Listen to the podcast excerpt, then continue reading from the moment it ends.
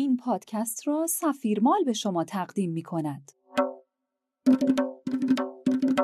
لیلی و کامی حکایت هفدهم کامی متعجب بود رفتارهایی از پیر خردمند سر می‌زد که حتی برای رپرهای آمریکایی نیز جلف به حساب می آمد.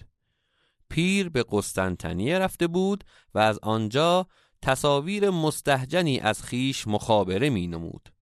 در یکی از این تصاویر می‌شد پیر را دید که روی سرش عبارت اولد بات فست را خال کوبی نموده و در مقابل دوربین خود را دچار برهنگی فرهنگی و فرهنگ برهنگی می کرد. شیخ سفت الدین قاضی گفت اگر این پیر مرد بیخرد به دیار خیش برگردد کاری می کنم که صدای نالش مثل خورناس خر گردد روزی دیگر پیر تصویری از خیش مخابره نمود در حال خوردن مسکرات و صدور فحش و ناسزا به جمله دنبال کنندگان و هواداران خیش. کامی آنچه می‌دید را باور نداشت و با خود گفت لابد این بدل پیر است که دشمنان ما برای خدشه‌دار کردن چهره او ساختند داوید داوید او اسا پس این سخن به قسطنطنیه رسید. پیر live بداد و گفت آهای کامی جا تو گفتی من بدل پیرم پس بگیر.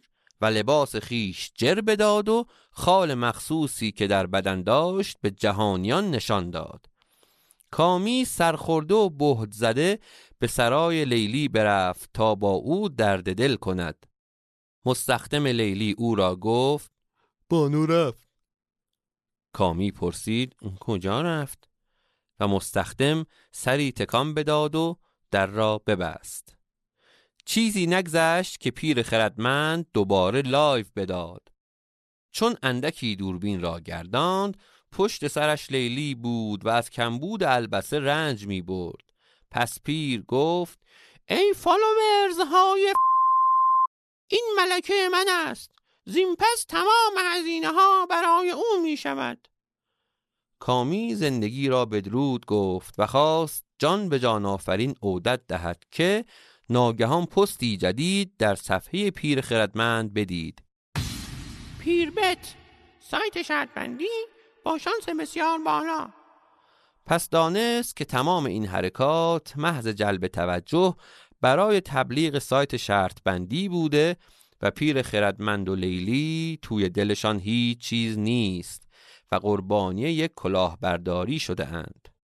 اندکی نگذشت که پیر به دیار خیش بازگشت و تتوها را از تن خود زدود و معلوم شد آنها را با آدامس خرسی چسبانده بود. لیلی نیز به سر کلاس های گلارای خیش بازگشت. نتیجان که باز زود قضاوت کردیم. و سلام.